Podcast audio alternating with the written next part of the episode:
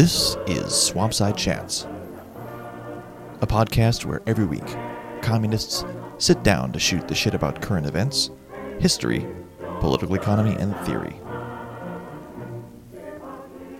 This week, in the latest installment of our Not One Step Back Comrades reading series, we look at two pieces by Amartya Sen.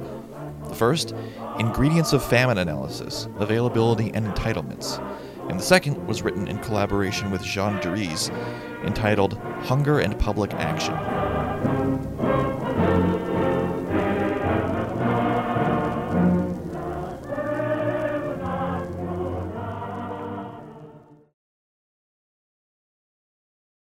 Let's start with the first one ingredients of famine analysis, availability and entitlements.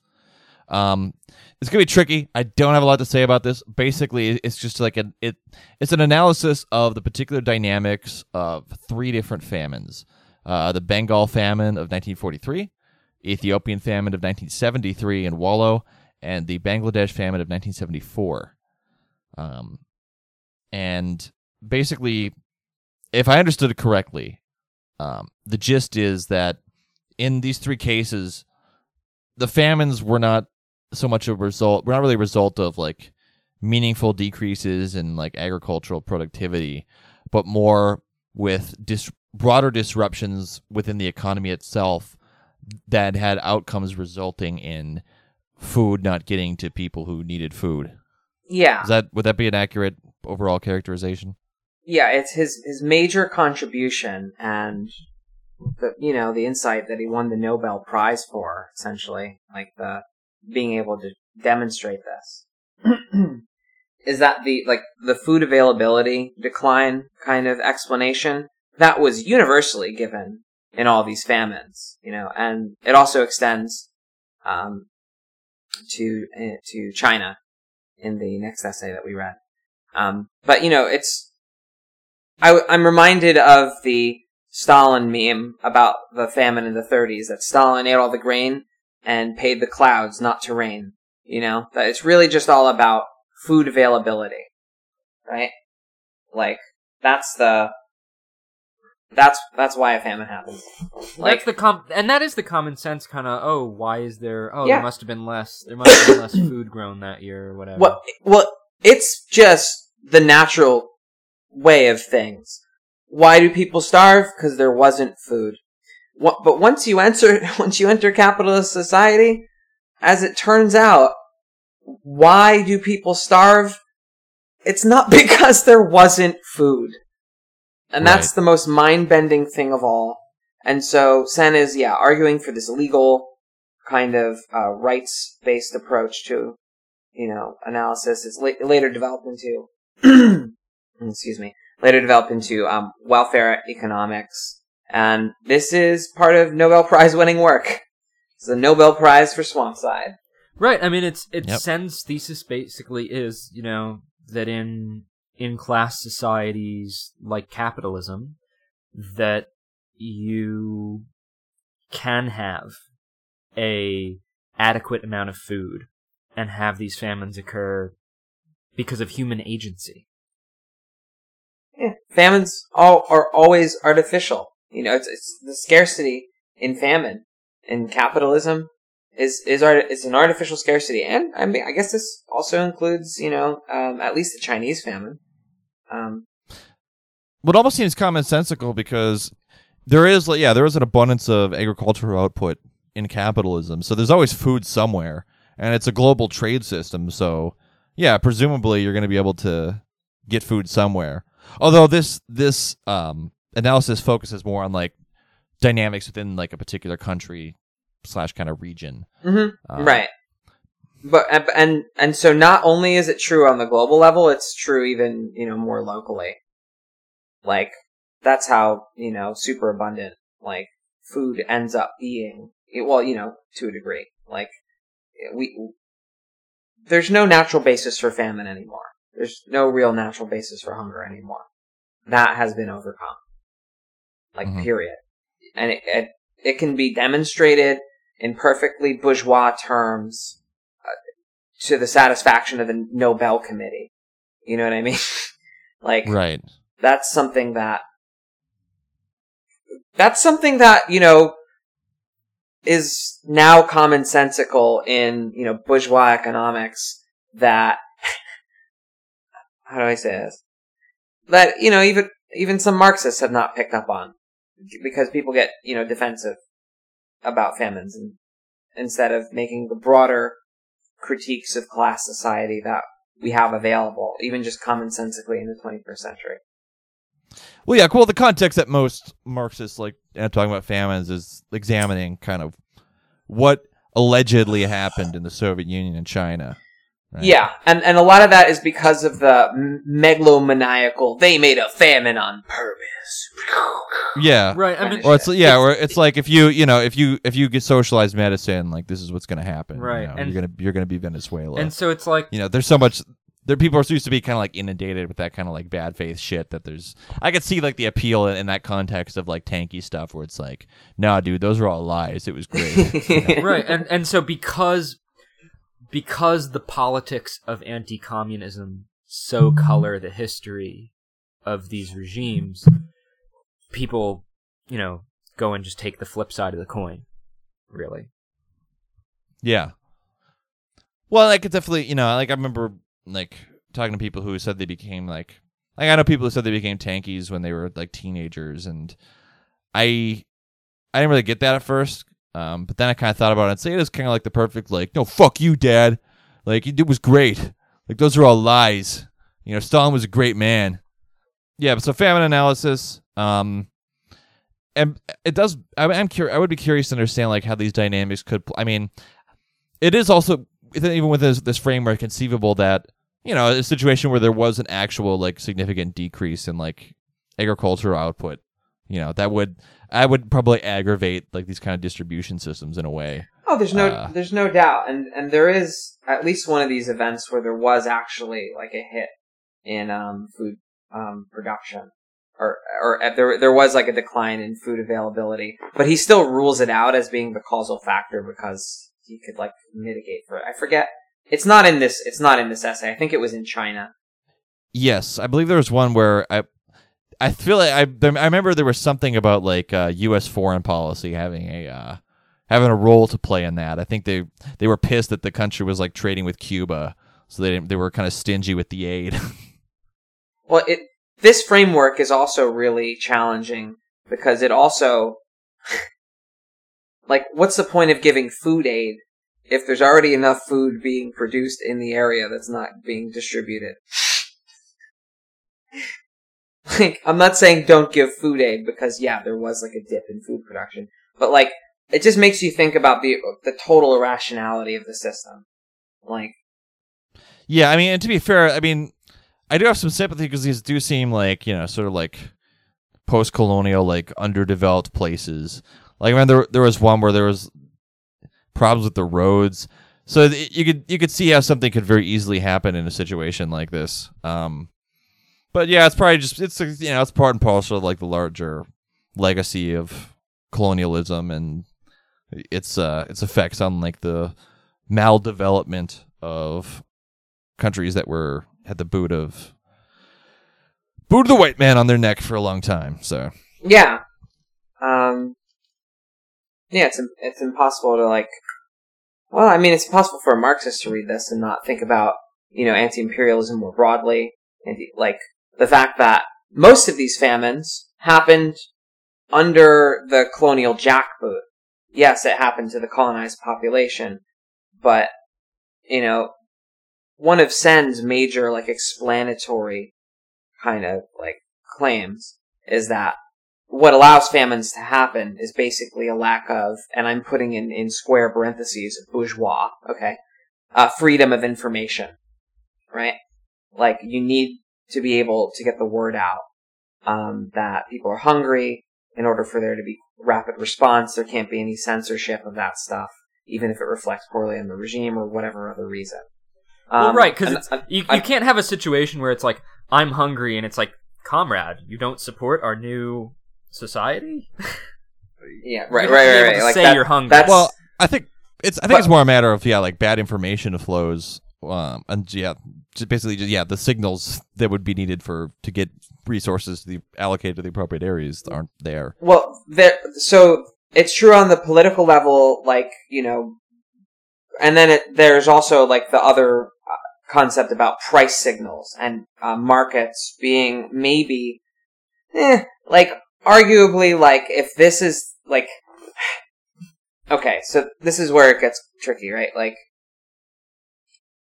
in all, all like all of these happen under colonial regimes except for the Chinese example. In the Chinese example, it's you know a co- like a co- country that used to be colonized that threw off its oppression, right? And like accidentally did it to itself. Um, it's like in the other situations, the reason you didn't have freedom of information is because of capitalism, like like imperialist capitalism, like tamping down on the colonial population, like and not allowing the kind of freedom of information that you would get in the core for a lot of the population. And yeah, I guess that's like the major, that's like maybe like the major difference there. Because actually in the article on China, just more spoiler alert, he's kind of very sympathetic to like how the Chinese economy stacks up to uh, the Indian economy when it comes to like human development stuff.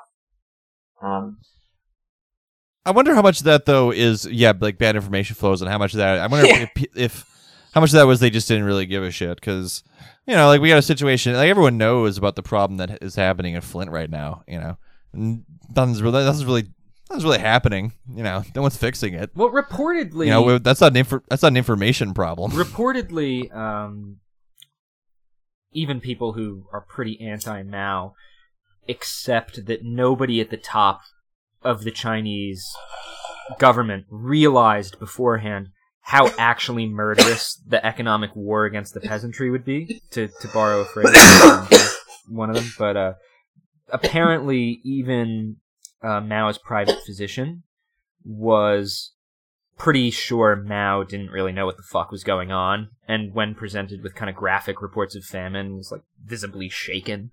Um, and so, well it seems like in the Chinese example they were basically they bought into like the myth of like from Stalin ugh, you know and they so they, God. they basically just they went along with the same idea that you know um agricultural collectivization will just automatically create productivity right, and if we if we Uh, and then you know they kind of oh we'll collectivize it, but we'll do it in a more ultra left kind of way, basically, you know, decentralized or what the fuck ever, and it just um that doesn't work. I mean, and and Yeah. not only that, it's it is intentionally, you know, it's trying to subsume as much of the peasant of as much of peasant production to proletarianization as possible. And well, good job. You now you've got a big proletariat, and you're one of the world's biggest toy manufacturers, China. You did it, but um. It, it's it's very clear in Marx that you can't just impose this whole thing on the peasantry in a um, in an emancipatory way. That that's just not a thing that can be done. There's there's a great quote in the uh, conspectus on Bakunin's Statism and Anarchy, where Marx says, uh, "Where the peasant exists in the mass as private proprietor, where he forms a more or less considerable majority." Uh, where he has not disappeared and been replaced by the agricultural wage labor, the following cases apply. Either he hinders each workers' revolution, or the proletariat must, as government, take measures through which the peasant finds his condition immediately improved so as to win him for the revolution, measures which will at least provide the possibility of easing the transition from private ownership of land to collective ownership, so that the peasant arrives at this of his own accord from economic reasons. It must not hit the peasant over the head by proclaiming the abolition of the right inheritance or the abolition of his property. So basically, you know, we've got Karl Marx, who all of these regimes, the Soviet Union, China, uphold as the fucking prophet. But he states in no uncertain terms, you can't force the peasantry into supporting the revolution. You can't forcibly collectivize the peasantry without disastrous consequences. But had that been had that been translated into Chinese at the time is the question. Well, fair. I, I just Shit. mean to say that it's it's implicit it's implicit in Marx's kind of emancipatory frame, I think, that that even if you didn't have that exact quote, that the point of revolution is not to impose it on the Uh, people who are Well, I was gonna say what's revolutionizing. what what's maddening about the Chinese case too is that you know you could you could see like a kind of like dark rationality to like Stalin's like insane collectivization plan and just like idea to like basically create a civil war against the peasantry because because the Soviet Union kind of stood alone, but China like they were part of a larger bloc. Like they probably didn't really even like quote unquote have to do something like that. You know, they just did it because oh well, that's what the Soviets did. And things turned out great for them. you know, I mean, that's what it seems like anyway. I mean, It's, it's. I mean, if that's the case, and it was really like ideological transmission, then it's impossible to overstate the damage that exporting like the Russian strategy did to the world communist movement. Like, I just kind of want to believe that there's an underlying dynamic that generated the need for this, rather than literally that it was exported, and that it just all could have been different. Well, I, I think like, it comes maybe down to that- proletarianization sounds- as as you know these these becoming regimes that that you know they they Yeah. cha- they change and they want to change an entire way of life in less than a generation and have an industrial base to compete in the capitalist world market. But like, you know, the Chinese Revolution was very different. They had like they had this like the bloc of four classes. Like it was extremely like you know, Marx might have like, you know, been kind of encouraged by how the Chinese Revolution went down. But, you know, like in a way yeah, there were so many opportunities with that. Like, Yeah. it's crazy. like there there it was yeah, there's there was Well, you there had was, really interesting you know, stuff like the Shanghai Commune moments. that got fucking knocked out. Oh, oh yeah, of course.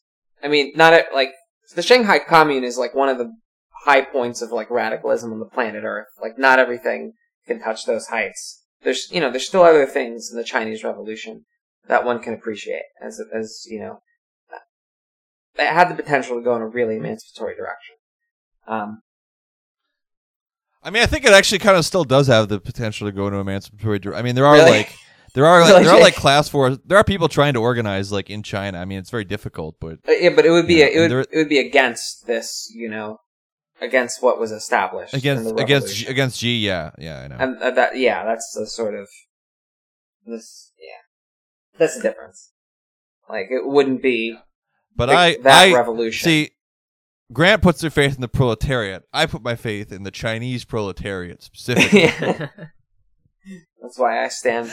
That's why I stand Sh- Chuang Journal all day, every day. Yeah. I think No, if honestly, there's if there's Chuang, anything if there's anything everybody on this podcast agree, can agree about, it's that our listeners should toss Chuang a buck. You know, like that. Oh, that's yeah. a, that's a good that's a good project. yeah, prayers up. Yeah, really. Yeah, Chuang deserves more funding. Um. All right, so should we move on to uh, the second uh, second little uh, Yeah, little piece, or do we have anything more to say about Sen specifically? I mean, Well, this next one is still is started still dipping half sen. it. Yeah, yeah, still half sen Um, th- there's um, I don't know. There's this like comparative analysis of the three famines, and um, let's see.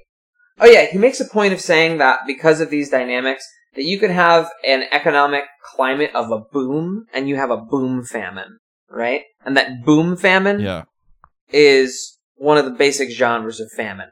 Like that hap- that shit happens like, you know, somewhat frequently. That it's like because of the operation of markets that things get ex- exacerbated. Like Sen is saying some things that are sort of market friendly, par- particularly about price signals, you know, as opposed to like the you know, the Rube Goldberg machine of bureaucratic lies that came from, you know, the, the planning mechanisms in the famines. Like, um, but he also acknowledges that sometimes functioning markets can exacerbate famines. Um, and this is why, you know, there aren't more Marcus Sen stands out there. like, he, he just has like a table of things that are like the normal causes or, or like or like the normal causes, like or the the normal like interesting. I don't know. God, what am I saying? He has a table of like the interesting causal factors and kind of other miscellaneous kind of facts about the famine. Like it's um like it demonstrates that you could have famine and boom and slump. Um, that there has What page is that on? Oh, I'm sorry. This is on our page 26. It's page like 457 on the page. On the, on the page. Um, anyway, it's, so it has, um, God, alright, I'm just gonna like start again. So this like table 9 here, comparative analysis of three famines. Um, compares the Bengal famine, Ethiopian famine, Bangladesh famine on a couple important like causal attributes or like stuff that's commonly imputed to be causal. And then like there's also some information of note like he, he wants to point to that there's always a specific kind of population that that's getting affected. So here okay you have rural labor in the bengal famine that is the occupation group that provided the largest number of, of famine victims. In the, in the Ethiopian famine, it was farmers. In the Bangladesh famine, uh, rural labor as well. Um, so that's you know the first kind of thing you see here. The second thing you see here is is the causal factors. Like, was there a food availability collapse? No, no, and no. Um, he has the concepts of direct entitlement failure versus trade entitlement failure, which he thinks you know, entitlements are like, and he's using this legal rights framework. He thinks that's the best way to bring it out. I think maybe if there's a point of attack, it's whether talking about these things in terms of legal right makes sense. But, you know, the point is well taken. Mm-hmm. That you have to suffer either a direct entitlement failure, um, or a trade entitlement failure. So that's either like, you're, you know, are, like, like is like is there enough food like directly available from what you harvest or can like can you trade for enough food? So one of those things has to fail. Like right. and also he's interested in what he calls uh, substantial endowment loss which uh, is there's like various uh, degrees here. Like that can or can not be true and you stop the famine. So it was true in Bangladesh. It was a little true in Ethiopia. It's not true in the Bengal famine. Um, but then you talk about this, does, did that group, did that group have like, did they, did they suffer entitlement shifts, exchange entitlement shifts? That's his language here. So I don't know if that made anything clearer, but like, yeah, that's yeah, kind it's, of the, it's, the thing about it's his. It's a very illustrative chart. Yeah. Yeah. That's kind of the thing about his framework because he's right, like about what he's talking about. This is like, I don't know, yeah, it's, it's incredible. It's incredible that he got a bunch of like, it's incredible that he got like you know bourgeois social science, like economics, to to take this on. Right, and even the stuff about India is pretty is pretty radical in a way because when you have people's lives, and he's demonstrating this stuff. Um, when you have people's lives being dramatically shortened by malnutrition, and you you say oh, there's no equation possible between this and the kind of state socialist regimes, you're paving over capitalism's horrors to act like that can't be equated at all. I mean, you know, and so obviously for socialists, one of the big questions is okay, like it's a big deal that the violence of post-colonial development was horrendous across that divide, but for a bourgeois scholar to be as sympathetic to China in this debate as he is, and to to include the information that is included about India's failures to keep a pace and things like that. You know, it's it's actually a pretty impressive piece of piece of work. Oh yeah. Um there's um so he's Okay, so there's a paragraph for this um, Drèze and Sen piece on China and India, and it's on like page seven of our PDF and 214 of the book in general. and it leads over into the next page. That I just, I, I don't know, I just think it sort of sums up what an interesting perspective they have on um, China and India. Um, it is important to note that despite the gigantic size of excess mortality in the Chinese famine, the extra mortality in India from regular deprivation in normal times vastly outshadows the former.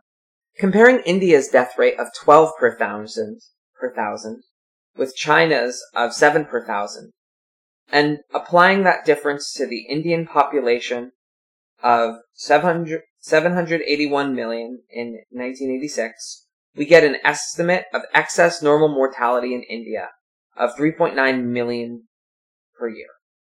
This implies that every eight years or so, more people die in India because of its higher regular death rate than died in China in the gigantic famine of 1958 through 61.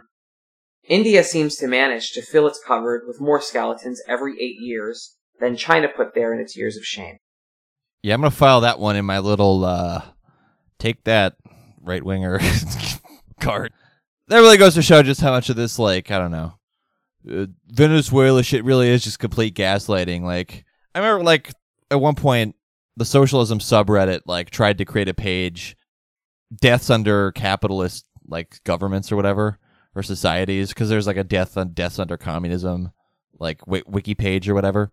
It, they they they wouldn't let them do it, but I mean, it's it's perfectly fair game, and I kind of wish they'd managed to pull it off. Well, I think there's a really good historical materialist reason for this, right? Like, there's just certain kinds of just like uh, acceptable, you know, death by negligence, like in capitalist class society. It's one of its tr- it's one of its trademarks. Well, yeah, it inherited like certain conceptions about the way society works from like the tributary mode of production, where like the that kind of like idea of like self-sufficiency maybe has like some basis to it.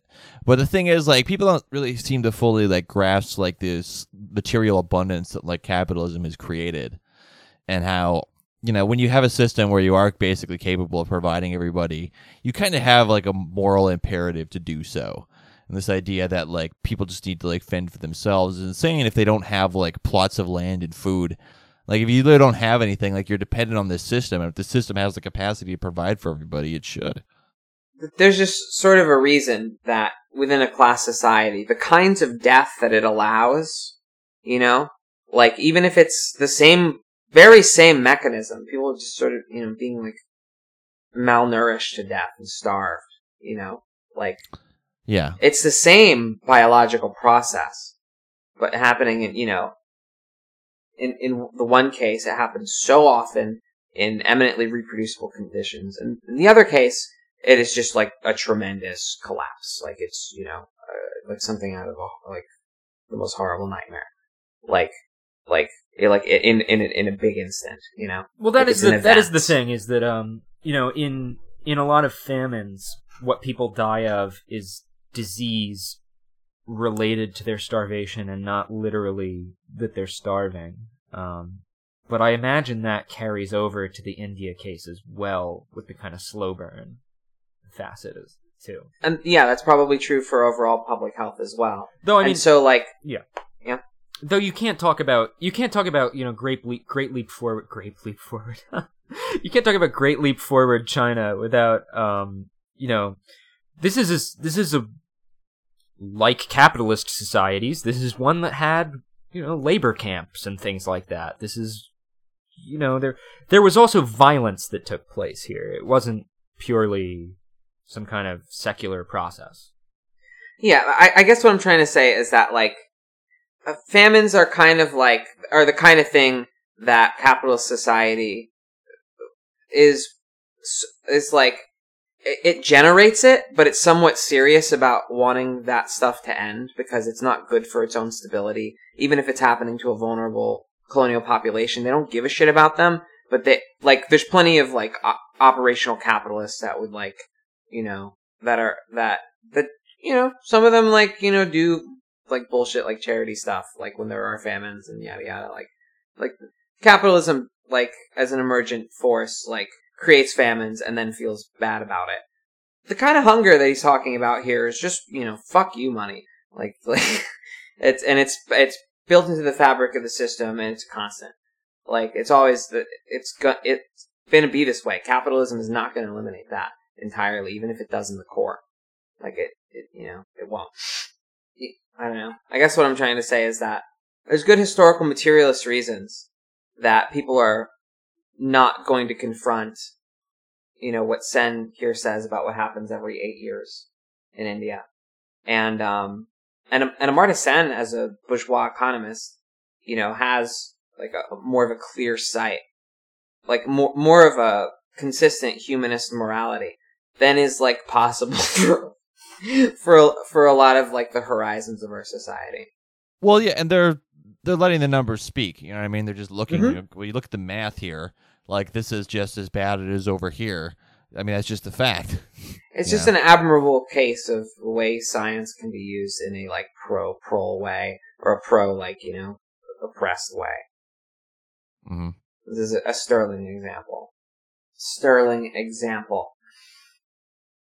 Yeah, I mean, like I said, I yeah, I feel like I've not really sure what else to say about this. Like I said, I think it, I thought it was an, again, it was interesting to look at like kind of maybe the more microdynamics of like how famines like occur. Uh, basically, mostly under the cat. I mean, they talk they talk a little bit about the Chinese stuff, but mostly under the, the capitalist example. Mm-hmm. Um, and again, like I think, depressingly enough, you know, thinking about the future, like this Mm. kind of stuff is going to be another, because you know, again, climate change is definitely going to uh, disrupt Mm-hmm. uh, quite a bit in, uh, in terms of econo- economies, particularly in the third world. Mhm. It's going to have a, it's going to have take, it's going to put a dent in food supplies, and so making sure that everybody gets fed um, is not just going to be resolved by the superabundance of capitalist No, it's not. development. No, it's not. So, so uh, Famines are part of yeah, I mean, it- capitalism.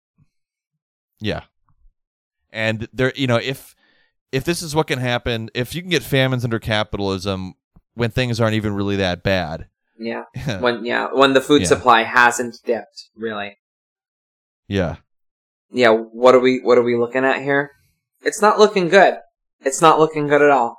Um Right. I mean, we're we're we're know- actually reaching um the limits of modal production here.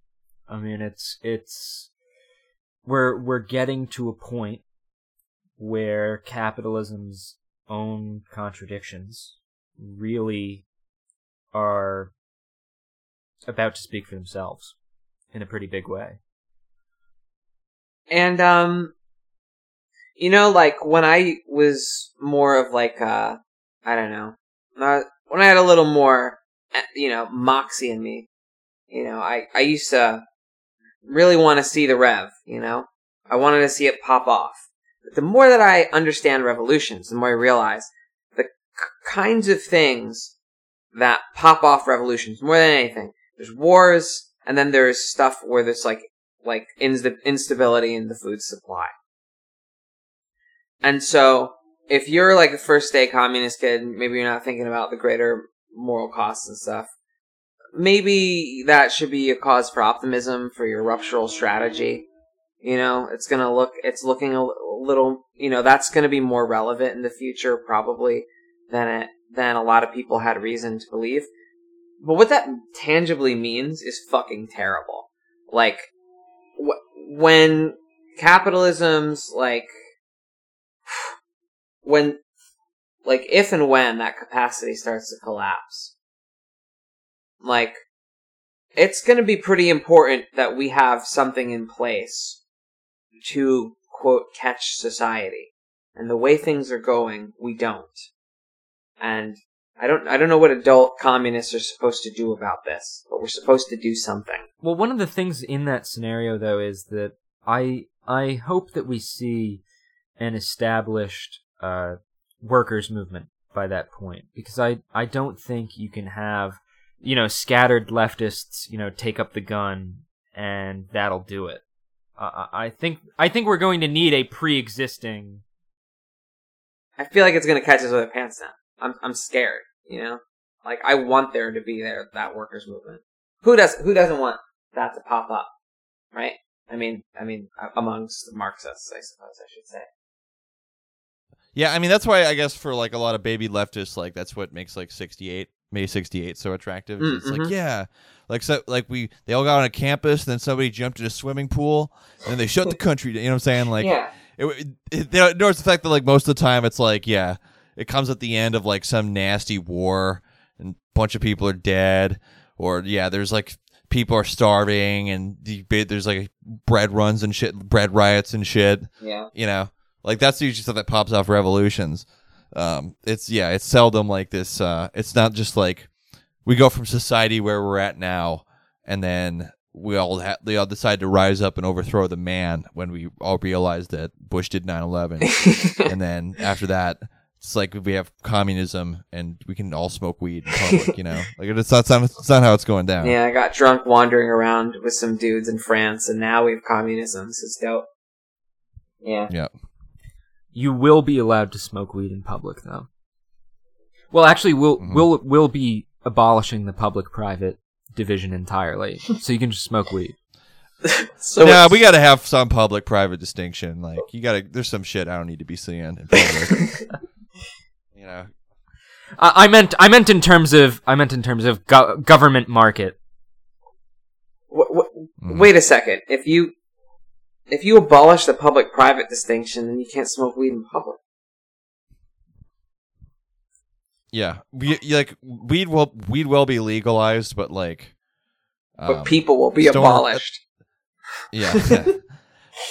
okay. So do, we- do we have anything? Uh, do we have anything else to say on famines here? We uh, oh, I I I'm pretty much I'm out of uh, Oh, yeah. I'm out of content here. I think. oh yeah. Yeah. I'm uh, a um. Thank you, Stephen, for throwing us Yeah. like for your continued support and um. Yeah.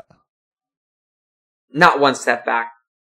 We're um. Yeah, and if there, if you're listening to this and there's something that there was some angle of this that we were supposed to catch that we just completely missed, just tell us. We'll talk. We'll talk about that. We can, we can record something later. Yeah. But I feel like I feel like we hit this maybe from you know because we often, we often get things that and you know I often wonder like what what about this specifically were we supposed to talk about you know like what what what angle are they looking for us to to hit on with this thing Right, you know, maybe that's like that's like the obvious thing to look at. Um I mean, I, th- I think it's I think it is relevant to our talking about famines in the future and our talking about famines in the past, right? Because you know, discussing famines in terms of answering the crimes that people have accused, you know, actually existing socialism of, and you know, they or Ven- to talk about Venezuela, you know, it's always a specter of famines kind of haunts anyone who t- talks about any kind of anything to the left, socialist or lefter politics, right? yeah, and Um, you know, to be frank, this is an objection that's not really open to what, you know, you might call the capitalist roadsters in like like like the the the communist right, you know what I mean? Like if you think about the Third International, like where Bukharin ends up, and you know, in like the in the Chinese like in the Chinese like uh regime, like when there was a succession crisis after Mao, like they thought of the like the Dongus as you know Bukharinists essentially. You know, they're the capitalist roadsters. They're taking after Bukharin. You know, but like some kind of like you know market socialism without like bourgeois liberty or whatever, or like whatever this like class society is. But like, let's add markets. Like, th- in a way, if you're taking on Amartya Sen's framework, like that is the responsible thing to do. You don't try a great leap forward into the unknown. Like Well, I mean, Sen is food production. Sen is pretty adamant about freedom and democracy and things like that. And I mean, that's even outside of the context Uh, of the proletariat. Uh, I think you know, that- you know what though? That, that I that's think a good point. You, you have Yeah. there's a huge Yeah, like- there's a huge difference between a scenario in which you have the dictatorship of the proletariat and capital relations continue in some form, but and a situation You know where what? you have the dictatorship of the Yeah, party and either capital relations or some kind of you know quote unquote command economy. Oh, okay. No, point taken. Let me revise this. The right usually wants to do like bourgeois freedom of information because they basically kind of want like capitalism. Like, like they basically just want capitalism at a certain point, and and they want like you know I don't know. Like that's what the right at least runs on their platform. Maybe they don't really want that, um, but that's what they say. Um, the center that's trying to split the difference will do, like you know, especially those that are sort of taking after Stalin. They um, they'll do zigzags, and they'll end up with mar- like eventually they'll end up with um, having to fall back on markets, but they then they don't add like bourgeois freedom. Or I guess this is something that Victor Serge criticizes Bukharin for. So maybe fuck all that, and maybe it is just the the policy of the socialist right, and that yeah, you have to agitate for freedom of information. You have to agitate for fucking something at least that meets the lowest standards of bourgeois freedom before you can go beyond it. Um, I suppose. I don't know. Well, it's yeah, freedom. Anyway. Freedom shouldn't be this far off thing that we get after. You know, it, it's it's freedom itself. It's the contradiction of imposing freedom on on capitalist relations that undoes them. It's not that you take control of things and and it's you know so tight butthole that that you manage to get to the other side and now we can be free. Yeah. Okay. So I mean, that's that's the one angle, right? So talking about like communism, like actually existed, socialism or whatever, and the famines there. That's the one angle. The other angle, of course, is a critique of class society more generally, and how in this, you know, not, you know, not class society socialism and in capitalism, you know, the problem isn't availability here. Um, the problem is, you know, access. Like, in, in a, just to be really abstract about it. And then there was that, yeah, the future angle. I feel like we've covered the angles that he probably wanted us to cover.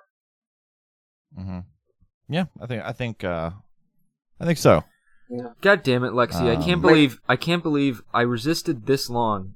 You're you trying to make What? you trying to make a Swampside Chats meme out of the phrase tight butthole, and then it just came to me as probably the closest thing to it. Yeah, I'm con- I'm actually I'm concerned because I It still came don't to me as maybe the closest thing to what I was trying to say in that moment, but I was I was Whoa. I was trying to resist that for Damn. Well, can you reframe that then? I'm curious because I don't see it.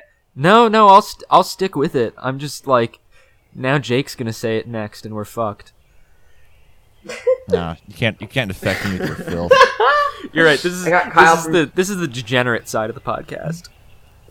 I, I, I got I got one of them from uh, General Intellect Unit to do it. It made me so happy. I think it was Kyle. It's or maybe it's clapped. I was really laughed. It was good. I did. I do remember hearing that. Yeah, we got somebody. We got a guest on our to say it. This is like, wow. Can we can we Like, just I- impose you- memes on the podcast? Because I'm gonna think of some shit that's better than tight butthole. No offense. Of course you.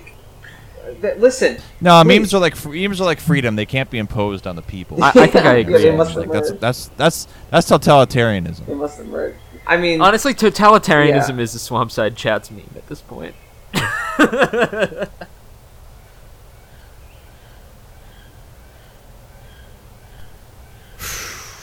Man, and all this all this talk about famines has got me hungry. Hmm.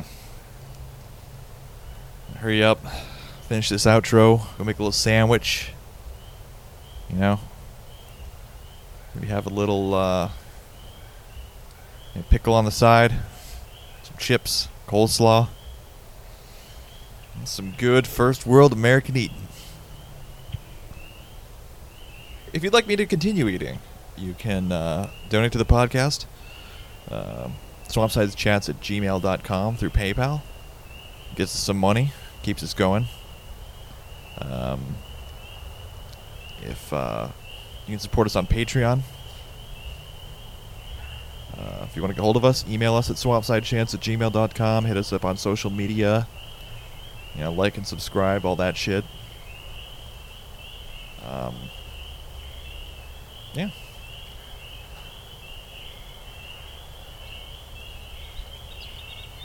So until next time, keep your boots clean, your feet out of the swamp, and your head in the revolutionary clouds of tomorrow.